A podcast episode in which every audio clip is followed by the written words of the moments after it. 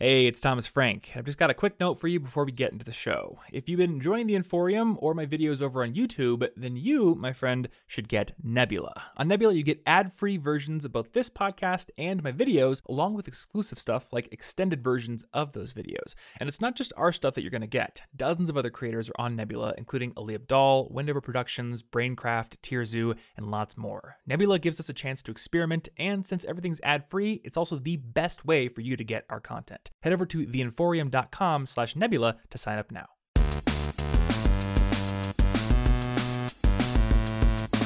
Hey, what is going on, everybody, and welcome to the College Info Geek Podcast. My name is Thomas Frank, and this is a show that helps you become a more effective student. And in this episode, I am having a conversation with one of my very good friends, Stephen Warley. Now, if you have watched a couple of the videos on my YouTube channel, or if you've ever heard about me talk about my mastermind groups, or as I like to call them, my Jedi Councils, here on the podcast, you might know that Stephen is one of the people in my main Jedi Council, the one that I talk with every two weeks, along with my friend Stefano from collegetopia.co and my friend Zach Sexton, who is part of the team at Asian Efficiency. Now, Stephen didn't have his own blog for a very long time because when I met him, he was running a podcast called Unstuckable, and it was all about how to get unstuck from careers you don't like. And there were over 100 episodes, and then he ended up ending that podcast and working in secret or pseudo secret on a new project for quite some time. But that new project is now launched and it's called Life Skills That Matter. You can find it at lifeskillsthatmatter.com.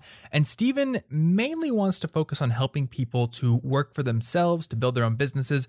But as somebody who's gone through many different stages in a very successful career and eventually ended up working for himself, he's also just very experienced in what it takes to figure out what you want to do with your life. And that is kind of the main theme of this conversation. This conversation is basically about how to build self awareness that helps you to make decisions that put you on a path you're going to be very satisfied with in your career. So, hopefully, it lends some clarity to your particular career plans and your own situation. And if you want to find the show notes to this episode, which include many different articles on his site that we talk about in the conversation and some other good resources, you'll find them over at cigpodcast.com slash 126. So, without further ado, let's get into this interview with Stephen.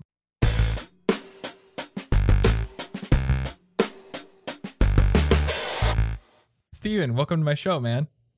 I know it's about time, right? What the hell? It is. I know, right? I've known you for what over two years. Actually, this may be the two-year mark because yes, World Domination Summit was at some point in July 2014. Yes, and that's when we met. Yeah, I was. We hit it off like immediately. What we a did. Well, there was really good breakfast. So really good breakfast. Was, you know, good food helps meetings. And we have to give some props to Zach Sexton for introducing us and setting us all up and I've been so unfair because Zach's been on the show two or three times already.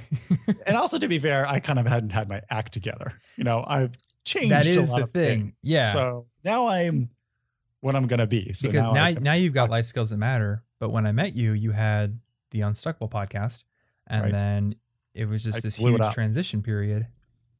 So I would been I've been very excited for you to launch this because for the longest time, I've been telling people, yeah, I'm in this Jedi Council with my friend Stephen, who does, well, he did Unstuckable. and he uh, is very secretive, close to the chest about the new project. So it's out. It's really cool. And um, I wanted to talk to you now because we just had an episode come out a little while ago. It was a five questions episode, and someone asked us, what are the most valuable life skills that people can have? and Martin and I started writing things really? down. Seriously? Really? Yeah, that was a question. It was legit. Yeah. Ah. So I, whoever wrote that, thank you. It's a good question, and I didn't know. Fantastic question. That whoever asked that question, and they were in college still. Uh, I assume so. We now take the questions from our Reddit, so there's not really a way for us to tell who is behind the username. I think anybody that takes the time to have a little reflection, a pause in life in our super over busy modern times, that say, hold on a second. What are the best life skills? I mean, I, I, think that's like, that's kind of a radical thought these days. I didn't know which direction to go with this question mm. back in that episode because I figured, okay, on one on one hand, I can go with nunchuck skills, bow hunting skills, all these things that are incredibly important. No, seriously though, you know, changing a tire or having a few meals you can cook, you know, really practical skills. But my brain first went to, hmm, how about like solution finding or social skills or adaptability or listening? These kind of more general things that you can't teach in a weekend or something. They're the things that you just kind of very slowly take on and you you you can't quite gauge your progress on a very minute scale. I, I I, would say. will challenge you because this is how the show is going down. I do think because the most important life skill I think is self awareness. Okay. And I think once you understand that concepts of self awareness, and you're right, a lot of these less tangible, hard to quantify. I mean, this is why none of these skills are taught in our formal educations because you can't test them, Mhm. right? So we just don't teach them, even though they're the most important skills. They're going to have everything to do with your success and happiness in life. Mm. But then when you cultivate that habit of self awareness, so say like you're saying, I'm going to I'm going to become a better listener. So you start having that awareness, and I've done this from time to time because you you know me enough. Like I get super excited, and I'm just going to start blabbing on, talking over people. I can't help myself. So this has been a valuable exercise to stop and listen. So I, yeah, and you just do it for like a week. You bring that awareness, or if this is something you want to work on for, start out with a week, then a month, maybe six months, and and kind of you have to create a cue for yourself of like, okay, when I'm in a really deep conversation, I train myself to ask questions, and Mm. that's going to make me a better listener. Or I'm going to just take notes and just ask follow up questions. So, I mean, that's just one little quick example, but I I do believe these life skills can be monitored and tracked, but it has to do you for the first life skill you really need to learn is how to practice self awareness, which most of us I didn't even know how to do that or was even aware that this was a thing until my early 30s. Mm. So if you the earlier you can like get a hold on that skill early on in life, that is the skill that is going to really help you in everything that you want to do. So, if this is the most valuable life skill, Yeah. can we put a concrete definition on it? Yes. So I wrote a whole blog post. Maybe we can link to this into the show notes. Okay. Because I wrote about, you I know, write that down. what is self-awareness and I really kind of defined what is awareness first and, and then it's on the self. So awareness is really paying attention and it's really focusing your conscious energy on focusing on one thing at a time. okay. And then it's the self. So you're focusing on things that you're doing. So it's kind of from a third party perspective. It's almost as if you were watching my behavior for an hour. Maybe i'm interacting with people i'm doing something in the world. And then uh, and I, I would say thomas what did you observe? And you very impartially say hey i noticed that you did this and this and you rela- react in this way when this happens. So self-awareness is being able to do that but to yourself right? Okay. which is very hard um, so it's about watching yourself, and it's. And I think the most critical part of self awareness is where a lot of us get caught, and what hurts us is how we react to things. Right. Sometimes we overreact, sometimes positively, sometimes negatively. So one of the challenges I've had for myself over the last year is I want to monitor why I get angry Okay. And so bringing awareness so i i and you and you get better and better. At first i'm like okay. I almost needed other people to say like wow you seem really angry. Right. Right. and then you start getting more and they're like and that's a cue. I'm like oh god they said i'm angry. So what's happening here? So then i can start feeling the physical sensations of what happens to my body when i'm getting angry. So i can feel mm. like i'm getting hotter my heart rate's elevated i might even feel tightness in my chest or stomach I'm also noticing I'm speaking quicker. I'm also noticing that my mind is just becomes uber fixated. I feel self pity when I'm angry. Yeah. So there's this mental and physical awareness that starts to go on. So that now more quickly, I can start seeing what are some of my emerging symptoms of anger before somebody else has to tell me that I'm angry. And that way I can Mm. short circuit it more quickly and start. Then the next level is like, well, why am I angry? How do I solve this? How do I reach out? When is anger okay? When is it not okay? So it's almost like this little detached part of your brain, like a very analytical, scientific part, wearing a lab coat, saying, "Hmm, I notice you're angry right now. I notice that you really want to say some very clever response to the person that has said something you don't like, and you think this is going Extra to make everything better. But you also know that in five minutes, everything will have gone to hell because you said that. Well, you know that trigger is now for me, and I want to want to. I'm going to use your analogy. That guy or gal in the lab coat also observes you with zero judgment. Mm. They're just saying what happened. They're not saying whether it was bad or good. okay. That is up to you to decide is this a behavior that is going to guide me in the direction that I want to go? Right. Yeah.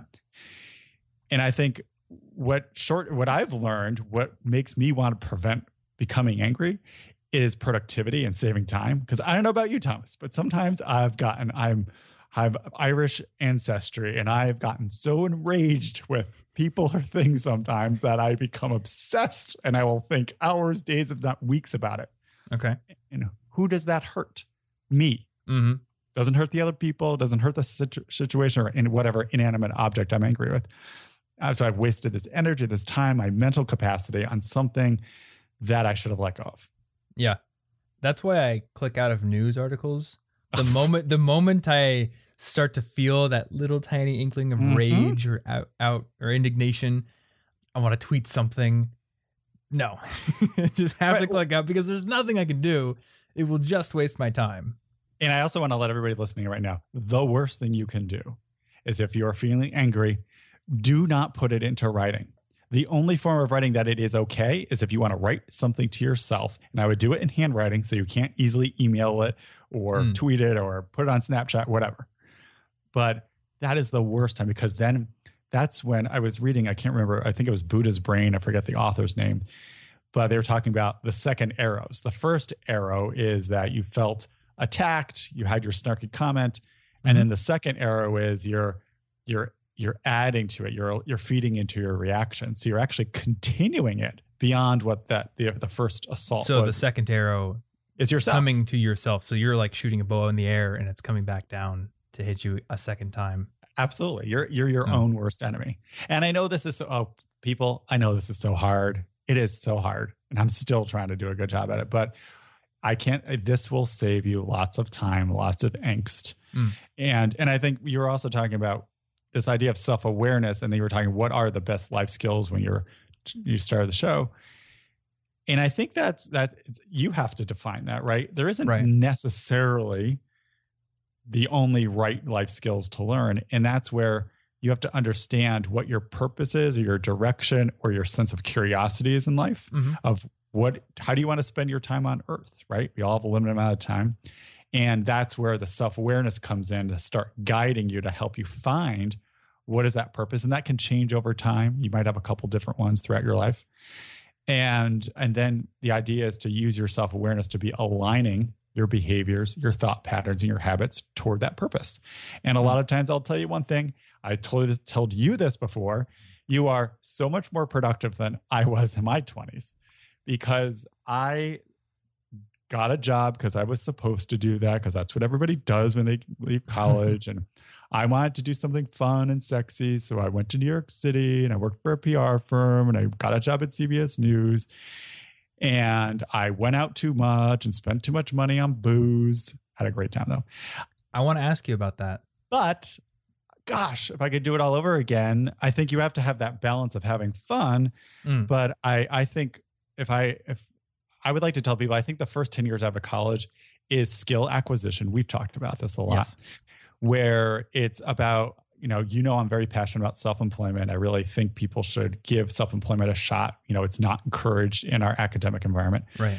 But at the same time, when you have jobs, you know, you should be going into a job, not just for the title and the money and all Mhm. that stuff, but you should almost be interviewing the boss and be like, what are the, the top three skills I'm going to learn as a result of doing this job? And That's actually a fantastic question. because that's really what you should be thinking about because Yeah. you want to grow in this. I don't want, because otherwise you're going to end up doing stuff you don't want to do. You don't know why you're doing it. You're going to get really frustrated. hmm And then uh, you can end up wasting 10 years of your life. And you don't want to do that. And a little side note here that actually just made me realize a very good perspective to go into an interview with is that you don't know everything you're going to need for this job. And that's a good thing because, as a- an employer of sorts at this point in my life, if I'm bringing somebody on, I don't want someone who is going to remain at their level of skill. Maybe I will in the future if I have a gigantic business and I need, okay, my accountant, right? I'm not hiring my accountant hoping to help them grow in their accounting skills. I'm hiring my, my accountant because they need to help me with accounting, and I I hope they have all the skills they need already. Same and with we my do lawyer. not want them right? doing creative accounting at all. I don't want creative lawyering being done. I want my lawyer to know how to set up my LLC, to know how to look over a contract, right? She'll probably learn things along the way, but that's not my perspective. But in a lot of other positions, such as my friend Martin, who edits this podcast and who helps me with video development, I am assuming that he's going to learn new things. And I want that to happen because he's going to become creatively better. And I think in a lot of these positions, that is the case. Couldn't agree with you more. And I, but I would also argue if you are in an accounting profession or you want to go into listening to this, there's so much, there's so many, the, the world of accounting is enormous. You know, Mhm. I think Thomas and I, we're, we don't know. You know, we just know that we want a healthy business. We want our books kept. We don't want the government after us. That's our view of accounting. But uh, it's huge, and there's so many different paths. So you have to really understand what's your niche in accounting. And I think Right. back to that self awareness practice, a lot of times the way our entire economy has been set up for the last 200 years is we always have to, f- you know, fit our square peg into a round hole. We always have to feel like we have to change ourselves to fit into a job. Mhm. And as you know, the world's changing, and I- and I do not believe that this is a healthy way to be living. That with self awareness, you start to understand what it is that you want. How do you like to work? When do you like to work? Who do you like to work with? What are your fears? What is the stuff you need to get over with? Uh, Yeah. Over and all that stuff. So that way you can start really seeking out employment opportunities or opportunities rather than applying for jobs. I, I'm Mhm. just going to share one radical thought with your audience here, Thomas. Can I do that? Yeah no, actually, you can't. Sorry. because some people will be like, that's crazy. I'll do a little second addendum to that. Number one, I don't think you should, up, when you leave college, do not apply for a job. That when you apply for a job, okay. you end up in a pile of resumes. You end up just being a cog. People, when they are, when a, a corporation or a company is just putting out a request to have a position filled, generally, I would say it's, uh, in the words of Seth Godin, it's a cog position. They just want a, a specific ta- task Mm. done over and over again. What I want you to do is to create your job instead of just going out to see what jobs are currently available. Make a list of companies that you would like to work for and reach out to them, just Mm. even if just an informational interview to say, I really like what you're all about. I'm not sure if you have anything available right now, but at least I'd love to talk to somebody because because if that's the kind of company you want to be working with, the culture you want to work with, eventually they are going to hire somebody, or sometimes they end up even creating a job for you because they like you so much and you're you're going to fit in with their culture. It's a very different mindset. Yeah. Oh, great story in this. So my mom was telling me about this the other day actually. When she and my dad moved from California to Iowa, they were they met in the Air Force, and uh, me being born was their exit from the Air Force. So they moved back to Iowa, where my dad's family's from, and they were both dental techs in the Air Force. But they didn't. Well, my mom at least didn't really know anybody in the town they'd moved to. So she told me that she called up a dentist in town and asked, I don't know if you have any positions available, but I would love for the opportunity to interview with you. So that way, if you have a dentist friend who happens to need somebody, you could pot- potentially recommend me. And she said, looking back on it, it sounds ridiculous asking someone to take out their time to interview you and then give you away to their competition, but she did it anyway. And what ended up happening is the dentist liked her so much that he was really trying to find a way to open up a position in his office. There wasn't one, but he really wanted to try to find a way to open one up. And if he would have been able to, he would have been able to hire her, and he really wanted to. So that's I love it. just connects right in with what you said. This is exactly what people need to be doing because I believe one of the most important life skills, regardless of what you end up doing in life, is the idea of building community. Mhm. And so many times when we're looking for a job, that's the only time that we're quote unquote networking or looking to meet other people because we're Yeah. looking for something. Right, right. When really, I would say, don't make a connection, make a friend. Mhm. Don't network, build a community. And when you're doing that, you're constantly looking out out for people that you're generally interested in. And Yeah. when you're generally interested in somebody, they're generally interested in you and they want to take care of you. They want to help you. Mhm. And then you're going to get the job that you want or the opportunity that you want. You're going to get paid way better than applying for a job and ending up in a pile of resumes. There was a book. I don't know if you know who Colin Wright is. He's uh, a, that does sound familiar. he's a, he's kind of in our online space. He's an author, and I don't know if he does this anymore, but for a while he would live in a country for four months and then let his audience vote on which country he'd go to next. Ooh, I It love was a pretty cool model. But he wrote all these ebooks, and one of them was called at the time I think it was called Networking Awesomely. I think he changed it over to Networking Fundamentals, but I read that really early on in college, and the thing that struck me the most about that book is his description of networking was I meet people, I go out to the bars with them, I have fun, we stumble home drunk together, all that kind of stuff. And at the time, you know, I didn't drink, I was too young. I thought, oh, the partying thing is dumb. But he's not going to career fairs and shaking hands while wearing a suit and giving out a business card. He's just making friends with people. And then, you know, big insight people who are your friends are also your business contacts and they care for you and they'll break you out of jail. But your business contacts are not also your friends. They won't do those things. It's a purely economic relationship, you know, usually mutually beneficial. So, and I would say really built that into my industri- brain.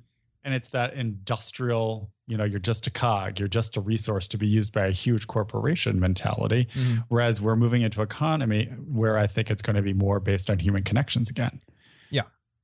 Now, I have I'm always ever the moderate. You probably know this, so I have to give a counterpoint. you have to take stock of your resources and your runway when you're going to do something like this.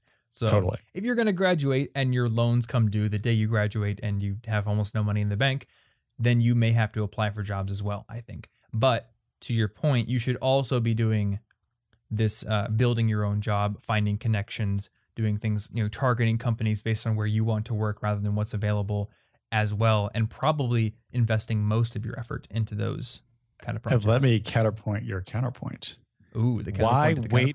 That's the other thing in college and i did this too. I did not have a job upon graduating college. I went back to my bank teller job my summer job. Really? and then thank god one of my college roommates like you got you i can get you a job at this pr firm in new york city. Just give me a resume. Done deal. Okay. like thank you. Liberate me from this you know because i was trying to get a job in television at the time and it was Mhm. that's very very hard but i think sometimes if you do know what you want to do or even if you don't know what you want to do it is about being curious i think it's not never too early in the college process you know that's the big struggle of what we all need to reinvent and rethink what is the role of college in our lives because i'm from a generation where my parents thought Stephen, you know, the kids, they got to go to school. We'll pay whatever, and then everything will take care of itself. And Right. and there's plenty of studies. Definitely, people who go to college definitely have greater career opportunities, economic opportunities, no Mhm. question. But the cost is going up so much. Well, one thing And I do want to mention on that point, Yeah. I just read an article the other day about how it was some massive percentage, like 98 or 99% of all the jobs that came back after the Great Recession went to college educated people. Yes. So it really is important. I think there is certainly a minority of people who are autodidacts who have that very problem solving based mindset who don't need college and you have the whole uncollege movement out there just preaching to them. But for the most part the economy still wants a college degree so i am still ever the moderate again in the camp of get your degree but also augment it with a lot of extra stuff that helps you that's a- stand out. Yeah, I think I think sometimes in college we focus on the grades Mhm. that we focus on all the extracurricular activities to fill out our resume and then we miss the opportunity of constantly just listening to ourselves and our own curiosities about i want to go meet somebody who does this and set up a coffee and, or or find a way to meet them or go hang out with them or shadow Mhm. them for a day and i think that's really the opportunity for college is bringing back some of those the old school ideas of being an apprentice you know Right, this right. is about being curious and I think too often people are looking at college as I'm just looking for people to constantly tell me what to do. You know, this is what I majored in. What courses should I be taking? yes What's the next step? And life, I hate to tell you, folks, does not work that way. Mhm. And we're leaving an economy where we had a predefined path. My father worked for AT&T for 30 years. We all know that's gone. And now we all have to define our own path. There is not going to be somebody there telling you what to do every year, every two years right and start thinking like that now in college. You have a four year runway Mhm. to like not have to worry about paying bills and to meet as many people as you can. And even if you're an introvert, you know, just look for ways to be engaging people on your terms. You know, I always tell, you know, introverts, you know, find a way to explore your curiosities by creating stuff. And maybe you don't want to have to meet people or deal with people in a conversation, but they can interact with your creation. Yeah. Yeah, I think lo- the way that a lot of people view college is kind of like old school per- first person shooters maybe, you know. You run through the level, you get the keys. You need red key, yellow key, whatever. open the door, boom, levels over. Now you're in your job, good to go. I don't view college like that. And as my perspective shifted throughout my college career, I became less anxious about being a college blogger, quote unquote, after I graduated because it was no longer college separate by a giant wall adult world. is more like your 20s, especially, but hopefully your whole life, but especially your 20s and your late teens are the apprenticeship years, which start out in mostly academic, you know, sitting in the classroom kind of stuff. You're paying for it. And then they transition into you're putting in more work, but it's still kind of the same thing. You don't really know exactly what you want to do. You're learning every single day, and it's just this huge period of change. So kind of view it as just, just this one road. And along the way, you kind of switch the work you're doing up a little bit, but the purpose of it doesn't really change. I mean, that's you're such a you are a living example of this philosophy mm-hmm. of really continuing. And it's about the idea, I think another life skill that matters to me is the concept of self-directed learning. Once again, most right. of college is being directed externally by somebody else that you have to, you know, have that natural curiosity to listen to yourself through self-awareness to know what do I want to dig at? Like there's something on my mind. I got to go explore that a little bit more. Yeah, exactly. So one I mean your podcast, the one you used to do, was all about getting stuck in careers yeah. and how to get out of that. And I think that's kind of where a lot of this this faulty thinking leads, where we get into career paths that we don't like and then we don't know how to get out of them. And I think a really good way to illustrate maybe how to make those transitions would be just to talk about your career story, which I have been curious about anyway. I know you worked in. I wrote TV. a I wrote a four thousand word blog post. I'm so sorry, it's a long read, but I felt like it was like it was cathartic starting this business right, just yeah. to write a testament and be to be like wow because sometimes my career story is a lot about the story of the economy yeah and that's why i decided so maybe we can link that too if somebody wants to like go through read a short story there yeah but, so i've got that in the show notes but i know you said you got a job at CBS. Is it CBS? And yeah, yeah, and I mean that was another kind of back in the day of that uh, that analogy of like I want to work in television journalism, mm-hmm. and you know they don't necessarily like put jobs. You know, back then this is 1996, so there wasn't even job postings online. I know. Oh my God, you're like, how old is this guy? You know, I mean, like I'd like to say the world changed super fast. Okay, open up Mosaic. there used to this huge book called Bacon's Media that had all the contact information for all the television so shows uh, at the network level in New York. Mm-hmm. So I just would go there, grab five numbers every day, go to a payphone, no cell phones, folks. I would call and say, like, do you have any jobs? Blah, blah, blah. Finally got one and it paid $10 an hour. I had no benefits, had to work weekends. I actually left the day I got a promotion at the PR firm. Okay. Because I think that's another, I think, a great highlight of saying I knew what I wanted, where I was going to go, where a lot of people get very tempted by the short term title, the promotion, the money. Mm. And I can't tell you, Thomas, how many people I interviewed through Unstuckable, they, they would say, God, after 10 years, I realized how far success me, t- how far success took me away from what I originally wanted to do. Yeah. And that really was like, wow, you know, because what is success to you? Is it really the money and the titles and all that stuff? And I know when you're chomping at the bit starting life, and I was there, it's hard to avoid that stuff and, and move through that distraction. Especially when you've got friends saying, Man, I just got hired by, you know, this huge company I'm gonna get yeah. 60K starting. I'm gonna have the most baller apartment ever. And you gotta want that you're kind of thinking, well, I left. I, I I'm left. graduating the same time as them. I should have that too. And I'm a very together person. I mean, I left college with like no job, like nothing.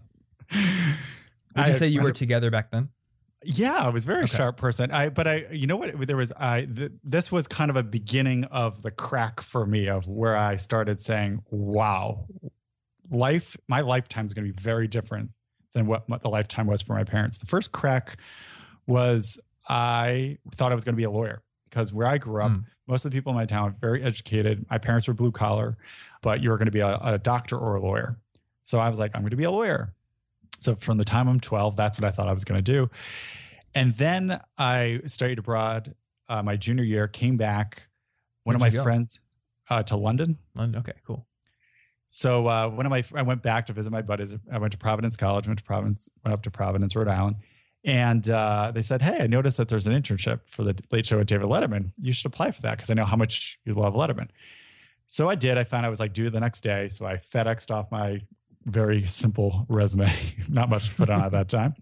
I ended up getting an interview, was really exciting, went to New York, got the whole tour and everything, did not get the internship.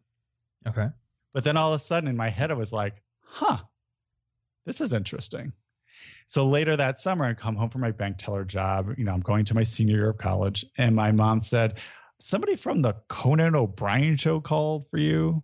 And I did not apply to them. Nobody even knew who he was. And they did offer me an internship, but I didn't want to graduate from college a semester late. So I said, mm-hmm. okay, something's happening here.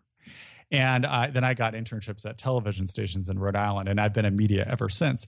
But I think that is what I want to tell the folks listening right now is listen to yourself. Like, if all of a sudden something's happening out there and you're feeling these things, even though you are mm. so committed to doing this thing, because when you're early on in your life, if you're really committed to something, generally it's because your parents want you to do it or it's what your local culture expects you to do. It's a very small group of people that know that they're going to be a gymnast from the age of six and they're going to go to the Olympics, right? Mm-hmm. So challenging or yourself. figure skaters in my case. Or figure skaters later in life. Maybe we're going to see you in the what uh 20 24 olympics I don't think oldest so. olympic skater. By a large margin. Oh that would be awesome. No uh, the way it's going they're going to be they're pushing the limits of human biology at this point. Oh yeah like, it's like doing anything more than a quad is pretty ridiculous scientifically speaking. The g forces are nuts yeah, it's crazy. All those people. It's it's impressive. It's just you're in awe. It it baffles me. See, I yeah. when my coach says something like, "Oh, someday you could do a triple," I think, okay, that sounds reasonable. But then if she's like, if she says someday you do a quad, my brain just goes, uh. the lizard brain is like, no way. Nope. Not nope. happening. but who knows? And, and, and, and, maybe kind of smart on the lizard brain's part. It's true. There's going to be a lot of falling in learning that when that one. But to your point, also, you know, you're you've got your local community, you've got your school. I think there's also just this kind of tendency to latch on to the first thing that really kind of connects. So for yeah. me, it was IT. I really liked computers. I learned how to build websites when I was 12 years old. And when I went into college, I was rooming with a bunch of computer engineers. So I had to, of course, build my own computer. And I worked at the computer center, not necessarily because I wanted to be in IT at first, but I mean, I think I did. But I think working there really started to solidify it. And I would probably be in IT now had I not kept a journal during my big corporate IT internship. Because even today, there are, there are challenging days when I don't want to make the video, I don't want to edit, don't want to speak in front of a camera, and I start to think little rose tinted thoughts. It was so simple back then. I just went into work, I went into my cubicle, didn't have to talk to anybody really, and did my work and then I can open up my Evernote journal and I can read the entries. I don't like this. I want to work for myself. I feel like a cog that is really doing nothing to affect anyone's destiny whatsoever. This is horrible. It's written right there in, well, not ink, but digital ink, and uh, it will never go away. You and know? I just wanted to say you are illustrating the most important self awareness habit writing. Of writing? Mm or expressing yourself time if you're not a writer just like you know somehow you're doing drawings every day. But that's a way to i always say it's a way to like we we, we stay inside our heads too much when we're right. going through all these Sturm und Drang that there's something about getting it out of our head into a physical form because instead of just seeing it on the screen in our mind all of a sudden we see it out in the world and sometimes it takes on a different perspective a different context and mm. even other people can engage with it and then you can go back to it. Like right now you're able to talk to your yourself from ages ago because of you wrote it down. Yeah. And it can brings you right back there and you're like, oh yeah, I'm not I'm not going back there. Every time I look at it, I just double back down on what I'm doing because I don't want to go back. And it, so yeah, I'm not going back either. No way. I'm 16, 16 years out, man.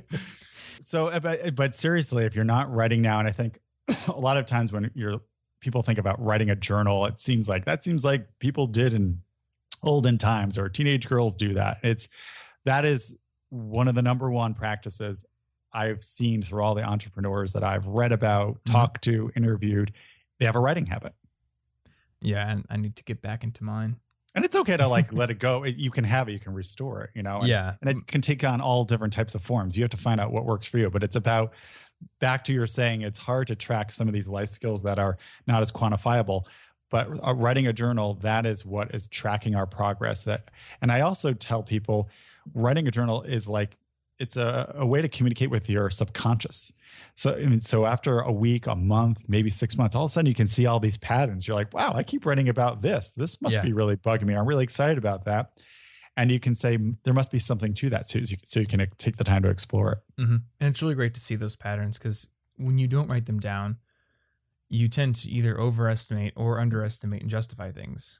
You know, this is happening all the time, or maybe you aren't noticing something that is happening all the time, and yet you're doing it. You know, such Yeah. as when I was a student and I would have just this once my energy drink because I was studying library and you know not noticing that these are like four times a week at least, bro. i can't do that die i'm naturally caffeinated You're naturally caffeinated. I cannot do caffeine. It, it it makes me so jittery. Like the Does it? smallest amounts, like decaf Starbucks will like make my heart rate go up. Really? Oh yeah. Does basically nothing to me. I once had a decaf iced coffee Starbucks at nine o'clock at night. I didn't fall asleep until five thirty in the morning. really? Well, Yeah. nine o'clock at night is a bad idea. So I That's a read some idea. study that said um, caffeine can affect your sleep up to nine hours before you go to sleep. Oh so yeah, you shouldn't totally- drink yeah. caffeine after basically noon. Yeah, I think. kind of. I, I break that rule sometimes, but Yeah. I usually stick to the mornings, which is good. So Do you want me to quickly do quick highlights of rest of career, or I have a couple of other things? yeah, because going back to what you said, so you didn't intern on the Conan O'Brien show. No, I didn't. I turned it down. Okay, do you regret that? Uh, no, You don't regret it at all? I don't because it was because it gave me what I needed. It, Mm. it put me on my own path to be like, huh, media Okay. as a career. Okay. And I was more interested, I was a history major. So I was more much more interested in storytelling and news. And that's what I always tell people today. I this is a thread of my career. What I'm doing today was not unlike that moment in time of starting to go into television news and journalism that I love telling stories and listening to stories and sharing them Mhm. and uh, it set me on this path. And because I'm not a yeah, I'm not a comedian. It's not anything I ever wanted to do. I loved when I was a little kid. You know, I loved all the old time comedians: Bob Hope, Lucille Ball, George Burns. But I don't think I ever wanted to be one of them. I just really love them. Yeah. But I love I love stories. Mm, okay.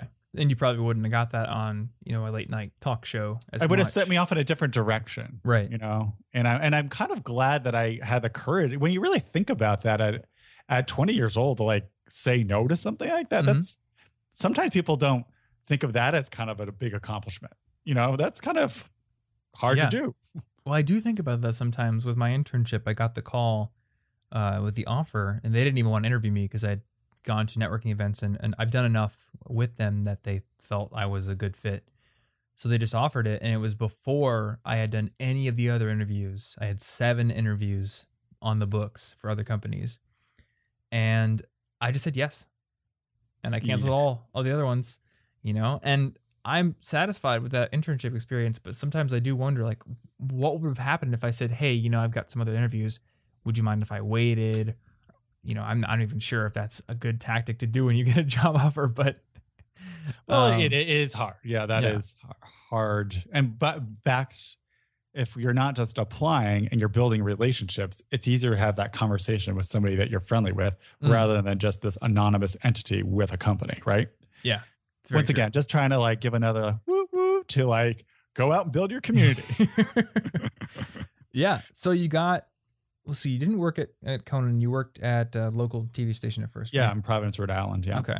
And then you moved on to CBS from there after college. Well, I couldn't. I couldn't get a job. I was trying to find a job, and that's a challenge. Once again, they don't like put job postings out for those types of jobs. So uh, my friend Michael uh, Michael Mitchell, thank you, who got me my first media job. I worked at Element Public Relations in Times Square, and then I, yeah, started calling around, and I eventually got this job at CBS News. And it like I said, I think that's another story. I was I rejected the success, which is hard to do, the more money, the title, for a ten dollar an hour job, no vacation, no benefits. And they they they were even said to me, they're like, "This is what you do right now, and you want this? Are you sure?" and I'm like, "I just want in." Mm-hmm. And then like three months later, I I got a promotion, I got a full time gig and salary, and so it all fell into place. But I think that's when you know what you want to do, you have to kind of go for it and you have to look at it at, i always looked at things in the long term for some reason when i really look back. I think i already I always had that about myself. And then on a day-to-day basis i was always like what kind of skills could i be acquiring here? Who am i meeting? What am i learning on a daily basis? It's, it never stops. I think a lot of times people back to your wall analogy like that learning just never stops. It just takes on a different form Mhm. and in fact it's a little harder because it's all on you now.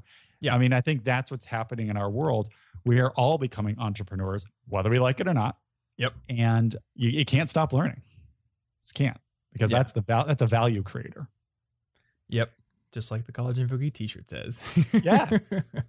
So I mean, I so I lasted. I, I worked for five years. I worked at CNBC. I worked at dot com. Got laid off from that, Mhm. and um, I spent five years of like not knowing really what I want to do. I, I realized that I never wanted to get a job again. I didn't want to. I didn't like that feeling of being laid off and having it be done on somebody else's terms, not mine. okay.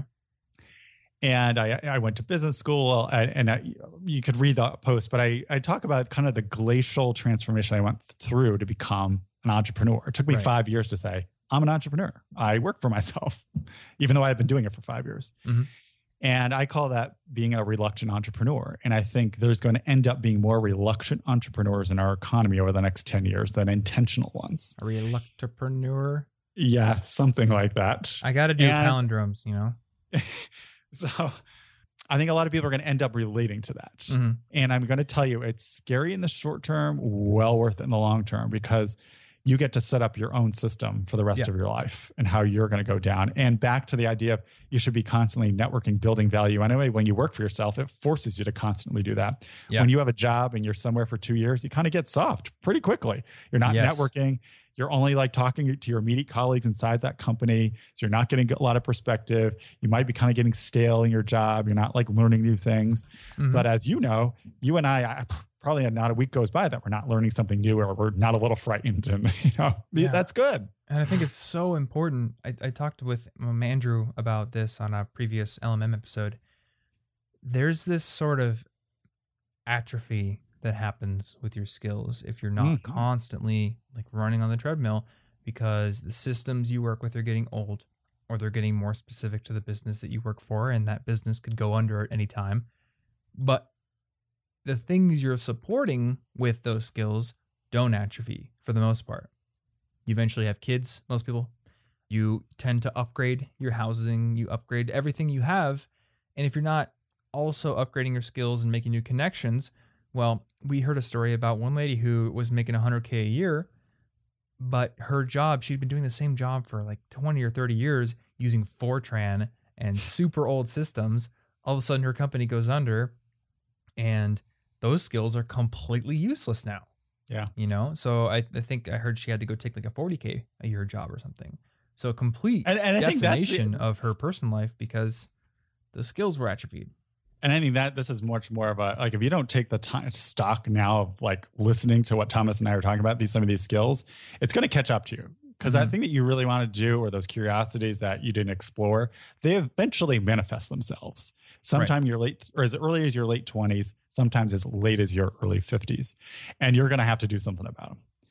And what ends up happening, the most common question I get from somebody late 20s, they've achieved a certain degree of financial success. They like their lifestyle. They're like, ooh, I want to make this change, but I don't want to take a pay cut. Right, right. Well, unfortunately, it just does not work that way. Yeah. You are going to have to take a pay cut. You're going to have to readjust your lifestyle to build back up again because you weren't doing the job of knowing what you want to do all along Mhm. and living slightly below your means to have that cushion behind you. And I think that that's a Mhm. whole other show. We could talk about how to manage your finances, but And that depends on the degree of change too. yeah, You know, like Cal Newport talks about in So Good They Can't Ignore You, there's this career capital and there's always kind of this adjacent possible area where you could move into where your skills do translate very well. or I call it your plan B. yeah, your plan B. But if your if your plan B is so far removed from Right. what plan A is, then yeah, you have to take a pay cut because you don't have that career capital. Absolutely. Um, I just had a brain fart. And I thought I forgot my last thought. well, maybe it'll come back. I, I was really curious to hear about your transition to working for yourself because I know what you did as an entrepreneur was pretty different from what I did. You weren't making content at first, right? When I, yeah, I was, I, I would say I would argue I was making content because a lot of my revenue came from speaking gigs. Okay, okay. So I fell into this. I mean, I was doing, I guess my very first entrepreneurial experiences where I was doing project management. Back to your just your analogy, I was using my producing skills from television and Mhm. then starting to use them in, in the internet and producing other different types of media on a freelance kind of basis. Okay. But it wasn't like uh, your own blog or your own No, none of that. anything. No. Mhm. And I think I was actually on somebody else's channel. There was a, a, a there was a a website I was managing for a company while Okay. I was in business school. It was called TV Spy. It'd been around for a long time. Like all the tele- local television news people were on it. And there was a newsletter that went out to 25,000 people. And I started writing a weekly article about the future of television. I would interview Hmm. somebody. And that's how I started building up my name. And that that is something where wh- when I network or when I build my community, I usually do it through content. You know, I was doing inbound marketing before it was a term, right? Yeah. Because that's what it is. It's putting yourself out there, building your expertise. And I always like to say, building it underneath somebody else's brand, Mhm. right? Because I was an unknown quantity, but here's TV Spy, very well known brand, respected. So they're like, oh, he's associated with them, it must be good.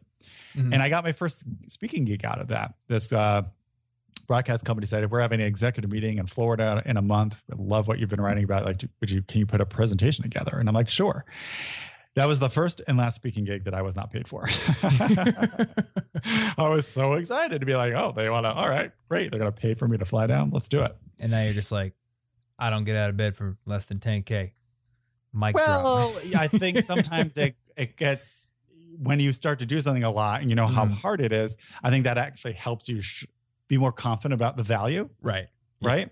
And now I, because a lot of people are like, "Oh my god, are you asked for ten thousand dollars to have somebody speak for ninety for ninety minutes," and I'm like, "Well, yeah, because it's a lot of work. I know the work I put into it and the travel and all that sort of thing." And, And, you, that's you- low. and I spent years. Oh, definitely. I mean, and spent years accumulating this experience, right? Mhm. Yeah, I So- mean, you're you're imparting so many hours of work in your talk.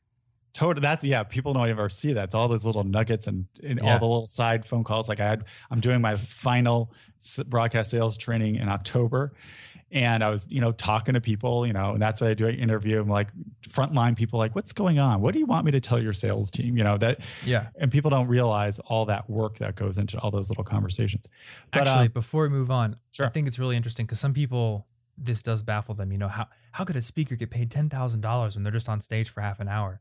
Hmm. So I would love to break down the economics of it just to Sure. illustrate this real quick. So I mean, if you have 10, 20 years of broadcast experience or, or some skill, I I I would say at the time I was I would I would start I would be paid I, I, it went up. If The 1st gigs were three thousand, then they went to five. Then I went for broke and I went up ten. okay, Um, it's like boom. so so there was a graduated experience because what I would think there's a couple of things. There's experience, but there's also brand recognition, and then Mhm. there's demand, right? Because all of a sudden, I could only I could do like three speaking gigs a month. That's about my max. Yeah. it's just too tiring to do it. I believe it or not, traveling and getting ready, and all of my presentations were unique.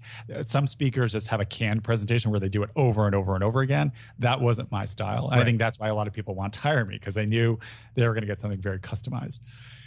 So I think there's the time you're putting in, there's the expert, uh, expertise, the brand recognition, and the demand. hmm And so to kind of break that down, you know, just to make it more concrete, Sure. how many people are usually in an audience when you speak? Oh, it could be. It's because remember, I'm talking to a very niche group of people. I'm talking Right. to broadcast industry, radio and television. Then within that, Mhm. I'm talking to people digital advertising. Yeah, so I'm I could have I could have an audience as small as 30 and still get paid ten thousand dollars, Yeah, and it could be as large as 500. and so that sounds crazy, but you know, if you're the event coordinator who's marketing the event, then you can say, "All right, I'm we're going to bring 30 people into this room. All 30 of you have the potential to make you know an extra 10 grand next year through what you will learn through this, so we can justify selling a ticket to this conference for two thousand dollars." And I don't know, I'm just completely fudging the numbers right Sure. there. But if that's if that's the uh, the, you know the event price, and you're packing 30 people in the room, that's 60k. Paying you 10 of that makes Right. sense. Well, and it and I think it's a great analogy the way you're breaking this down because it's almost like instead of them hiring me one on one, which would almost be more, right? Because Yes. I'd be charging ten thousand dollars a month. Um, they're all kind of coming together as a collective to Mhm. getting a deal, right? Yeah. So that that's the way to, to kind of look at these things. And I think yeah, a lot of people we talk about this in in our business how people really struggle with asking for large dollar amounts. I think sometimes people ask for large dollar amounts and have no right to. And Yeah, exactly. marketplace is going to call them out anyway. But I think other times people are just charging too not enough. You know? Yeah, and so I mean that's a skill you got to learn when you're an entrepreneur. It's it's pricing on value and it's pricing on value your yourself, or even if you're as you're managing your career, as I can tell you how many times I've worked with people when they're going to get that next job, and they I'm like, how much are you asking for? I'm like, Mhm. not enough, you know. And I get them to ask twenty, thirty thousand dollars above that, yeah, exactly. and. I show them how to do it. I think my lawn mowing guy's here. So if there's Edit lawn that. sounds in the podcast, I'm sorry. I don't know. My mic is very directional, so I can never tell if yeah, I it's was picking worried. up I what's shut all my windows too. I had like a lot of lawn care going on outside. This is just like the peek behind the curtain of Oz, kind of part of the podcast. That's right. We're lawn mowing dude shows up. Damn you! Tell us about your business, lawn mowing dude. It's actually pretty. I'm, I'm pretty happy I hired him. I mean, I was you know just gonna call one of the big lawn mowing corporations, and I was like, they're gonna come out and they're gonna try to sell me on aerating my lawn and I don't know burying diamonds in the ground or some weird thing. I'm, I'm just gonna hire a kid off Craigslist. And yeah, Yeah. kid run his own business and it's cool. He shows those up, he does the it. people I always love. Back Easy. to that human connection again. It's Mhm. about you have that mentality, so you know how it's important to help out that type of business owner, right? Yeah. And that's where you want to be sending your money. So Plus, I've been that guy before. My Right. last summer before college, I mowed lawns, and I was very happy to have that sixty bucks every week. yeah, Boom! that goes a long way. It really does. Yeah. Um, so I bullet. I, I don't know how much time we have, but I ended up, um, you know, I, I was doing this for a long time, did very very well, Mhm. uh, made a lot of money, but realized that I wasn't happy. It wasn't really my purpose. I, I Mhm. love this idea of helping other people rethink work and how they're going to be working, and that this is a long term trend happening. Uh, we see it now politically. You know, people are pretty freaked out. You know, and there is no Washington politician that is going to be able to fix this. We all have to help each other now Right. and realize the the changing tenor of our economy. And and now I've taken another risk back to you know learning new skills. I decided to shut down this lucrative sales training business. It took me four years to do it. I glacially shut it down Right. to start a new business, the business I've always wanted to start, doing it from scratch, you know, starting over again. Mhm. And that's scary. But also, I feel so excited because I'm learning so much again. I'm sharpening my skills. You know, I'm going to be um, really competitive in a couple of years again. Yeah. Um, and uh, I think it gets hard. I will admit, it gets harder and harder to do as you get older. And I, I'm so I'm glad. I'm glad I'm doing it now and not, you know, ten years from now because it's it's going to be that much harder. Can you pinpoint the reasons why it becomes harder? you get more comfortable you have Mhm. less energy you have less time you also at a certain point in life you're like you get enough figured out you're like i kind of like how things are i feel it already happening to myself i feel i'm not immediately grabbing onto something like snapchat we've talked about this Mm.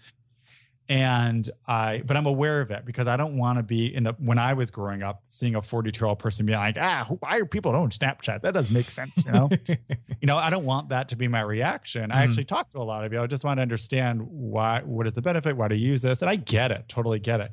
It's just, I don't feel like it. It's, it's for me. You know, after a while, you you're you have to pick and choose the technologies that you're going to upgrade to, and the ones that are going to have the most bang for my buck. And if it's not, I'm just not going to grab onto it. I'm not going to use it. oh, I man, I, mean, I agree with you. It's really an energy thing. yeah. I think that is Whether that you is like it or part of not, it. The time Your thing. energy depletes. and you just I feel like you have relate like when you get a significant other, there's just Oh, marriage. a lot of rocks my lag time, you know, because you want to work out together. So everyone, you know, each of you has to wait for the other one to get ready and, and all this stuff. Whereas in college, you just I stayed up till two a.m. working on stuff. Boom, good job. Well, you only have to you think know. about yourself. Yeah. And now that you do that, you have to think of only have to think about yourself, and then everything's kind of taken care of for you. I, I always called college it's like assisted living for young adults.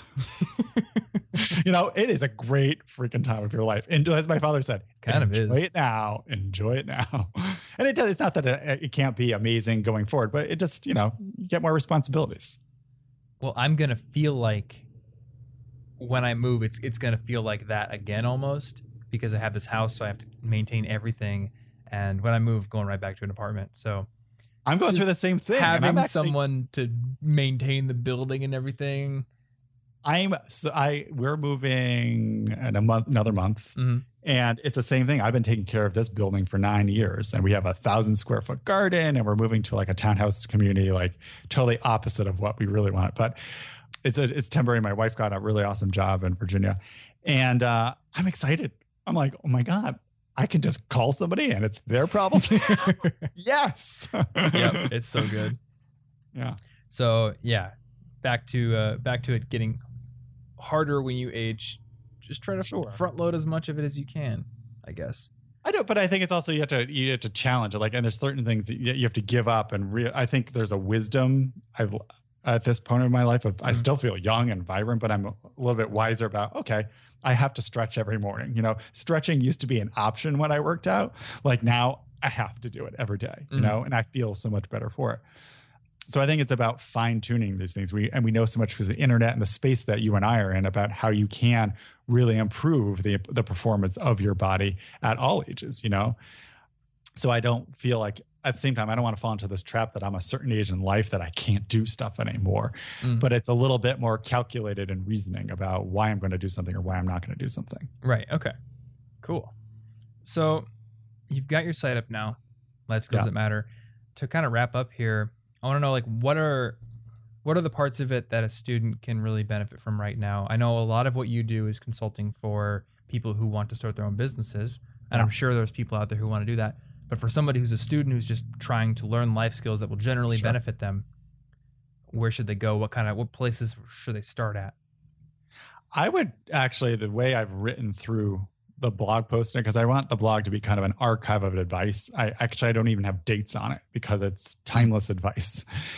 And uh, and I think we could pull some articles to share with the students. But I w- there's two articles in, in particular that I do want to send to you, Thomas, to Okay. share with everybody. One are the 10 life skills that matter, the 10 that I have chosen that I think are the foundation, the underlying thing that no matter what direction your life is going to take, you're probably going to have to practice a bunch of these. Right. You know, things like self directed learning. One of my favorites, purging, you know, letting go of stuff. And by the time you get to my point in life in your early 40s, you got to let go of a lot of stuff in order to keep moving forward Yeah. um, embracing discomfort, right? You know, a lot of times our entire economic system is designed around making everything easy. Everything is sold to us as this is easier. You should do it. Well, it turns out that is not good for us. It's not good for your Mm-mm. brain, and you do not learn as well. Like actually learning how to embrace discomfort is a good thing for you. And another article I want to share with you, Thomas, and it will for your folks is all the things you really need to learn about yourself. I call learning about yourself the most important subject that's never been taught to you. And the best way to learn about yourself is to develop a self awareness practice. So it's making a list of all of your fears, really understanding your values. You know, your values are your starting point of like, Mm. it- they kind of are your compass to life. So that way you're not so easily misdirected by opportunities or people. Like you kind of match those opportunities and people against your values to make sure it's the right thing for you to do Yeah. You know understanding your energy. Like you know i'm a morning person. I, I need to do my most important work from seven to noon. You know some Mhm. people are night owls or they like to work on weekends or they like to have two parts of their day. So there's all these things that i i i think i've narrowed down to say like this is the checklist that you should have start getting some decent answers to and hopefully if you start this like after a couple of years five ten years you have really good answers and you know where you stand. Yeah. and i think if you could take the time to like enroll in your own university of learning about yourself and get a master's in that while you're in college, that is going to change your life. I wish somebody gave me that checklist 20 years ago. I would be living my life so differently. hmm Yeah, I agree. I, I think I came. and nobody ever this- taught me to it. I Nobody came ever at self awareness from different a different direction than you did. Uh, I mean, what was your how would you describe your direction? mine was well. I mean, I think it started. It started with the journaling during the internship and learning about the kind of work I wanted to do. But what really accelerated was, and I've, I've told this story before. It's ridiculous, but I read this stupid Harry Potter fanfic called Harry Potter and the Methods of Rationality, which is a Harry Potter story massacre, or uh, it's it's a crash course on rationality and heuristics and biases and all the things that Kahneman and Tversky talked about, masquerading as a Harry Potter story, which is the most ridiculous thing ever, but it's absolutely genius. It's, one of my favorite books. And I read that, and it's not exactly the story that led me down this path. It was going and reading the author's nonfiction stuff. Uh, he because he has you know years and years of blog posts about rationality, about heuristics and biases. Started reading all this stuff, understanding why my mind does certain things, why it's wrong, or why it's looking at the world in an accurate way. And um, I did that pretty pretty recently after meeting my girlfriend, and I was very concerned with not making the same mistakes that I had made in my previous relationships. So Mm. changing your patterns, calling yourself out on your patterns. yes. So now you know if I if I get annoyed with her, or we you know there's like I can sense like the, a fight could start. It's Yeah. like the dispassionate scientist portion of the brain is sitting back going, okay, you want to say this thing now, but it's not going to work out for you if you do. So it is the hardest thing in the world, but say you're wrong. Yeah, Those exactly. kind of things. It's you know? back to like, this is going to save me a lot of emotional pain and time. hmm Just I, I so it's a very different direction, but it, I agree with you that it's so important. and it's so hard. I mean, you're, you're bringing out that point. Of part of self awareness is really calling yourself out on at least doing a, an initial kind of a best as you can inventory of why do you think you way you do? Why do you hold these beliefs Mhm. that are could be confrontational with others, or you are confrontational with others, or you get a lot of physical sensations? And let me tell you, that's probably the hardest part of self awareness is to unpack all that stuff and be like, oh, yeah, that's not what I really believe. I think I might have an idea of where this came from. And now I can Yeah. let that go and mourn it and realize that I'm okay and they're okay and you can move on. So one little tip I wanted to add in because you you mentioned writing down a list of your fears. Yeah. Just yesterday, I felt like this general anxiety kind of just bugging me. Mm.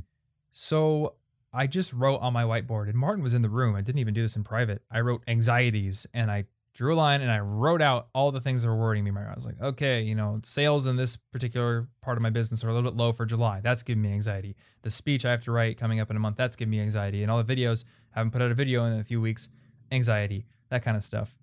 And I once am- it was written down, it was like, oh, this isn't so bad. It's, it's I- externalized. This is why I I you're awesome. I this is why I just love talking to you because I have done the same things. Oh yeah. And I have Excel spreadsheets full of anxieties. and then I write notes to them, be like, where did it come from? Where How can I get over this? and but you're right. It does it actually just the writing of it down, all of a sudden I'm like, oh, this is really not a big deal. Like Uh-huh. you're being cuckoo for cocoa puffs. Like, you know, Yeah. It's funny. s- There, there are some times where I'll read academic tips and then I fail to make the connection, even though, you know, I, I have this entire business telling people that college is not all that different from the real world. Uh, you know, I made a whole video about test anxiety. If you write out your fears about your test before you go into the test on a little scrap of paper, it will help you get over test anxiety and has been demonstrated to give you better grades. But it never made the connection to, oh, if you have other general anxieties outside of the testing room, do that as well. So and then I sometimes we, and then sometimes we don't even know what it is that's Mhm. the tough one that's where as you get better and better you can start to see patterns or journaling around it so because sometimes you don't even know how to describe why you're feeling the way that you do and take Mhm. some time to think about it, some self-reflection Yeah, exactly. so i'm going to send you the 10 life skills that matter Okay.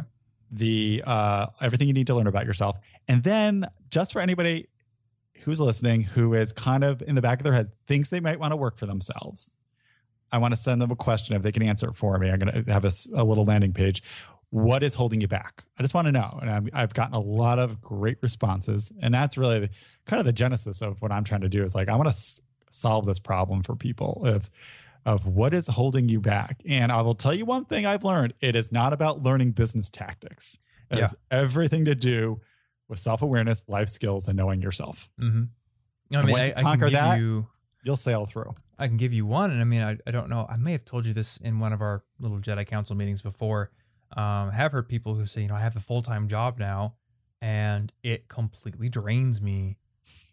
You know, and I, I work so early in the morning that I can't even wake up super early to do my project. So I got to go to work, and by the time I get home, it's I just have no motivation. You know, my brain rages against that because I would just want to say, well, if you if you want it that bad, just do it. But I know my brain isn't the brain that resides inside the head of every human being. So, and I know, feel like I, solutions I can provide for that?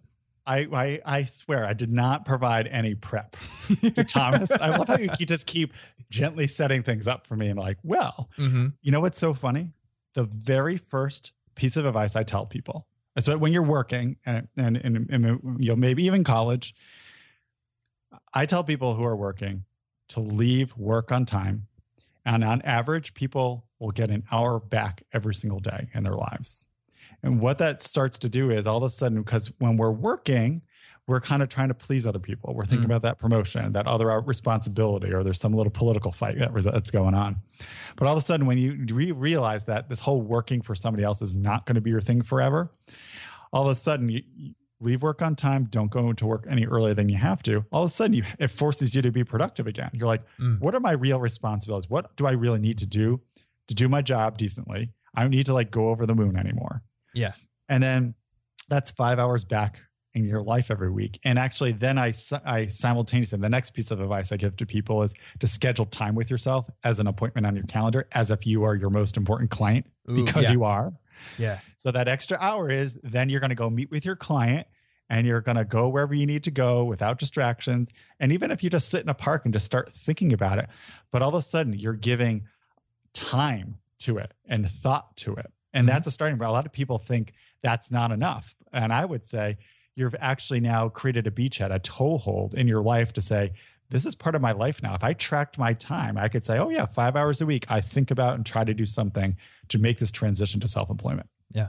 And a That's lot of people stuff. think that's too simple. But I'm telling you, that's where you got to start. Mm-hmm.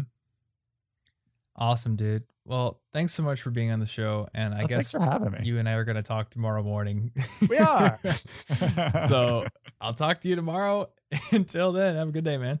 and thanks. And everybody, college was some of the best years of my life. You're Mhm. so lucky. Enjoy it. And I know you're going to do awesome. And uh, if there's anything I, I could ever, uh, you know, answer for you, Thomas knows where to find me. Yeah. Oh, so I guess I forgot to mention because I mean we're gonna have those articles linked up in the show Sure. notes. So I would say probably go to the show notes to get those specific articles. yeah, do go to the show notes. Like, go to Thomas's website. Find all that. uh, your website is, Lifeskillsthatmatter.com. Mhm. and then are you on the Twitters? I'm on- the- I'm on not the Snapchats, but Not yet. if my community wants me to be there, I will. I'm on Twitter uh, at Stephen Warley, S T E P H E N W A R L E Y. Cool. All right, guys. Well, thank you so much for listening to this interview. Hopefully, you found it helpful and interesting. And if you want to find those show notes with all the resource links we mentioned, you'll find those over at cigpodcast.com slash 126. And you'll also find a link to rate and review the podcast on iTunes over on that page. And if you want to help support the show and you want to help see it grow into the future, then that is one way you can definitely lend some support. So thank you so much if you do. And that is all I've got for this week's episode. So once again, thanks for listening, and I will see you in the next one. Stay cute.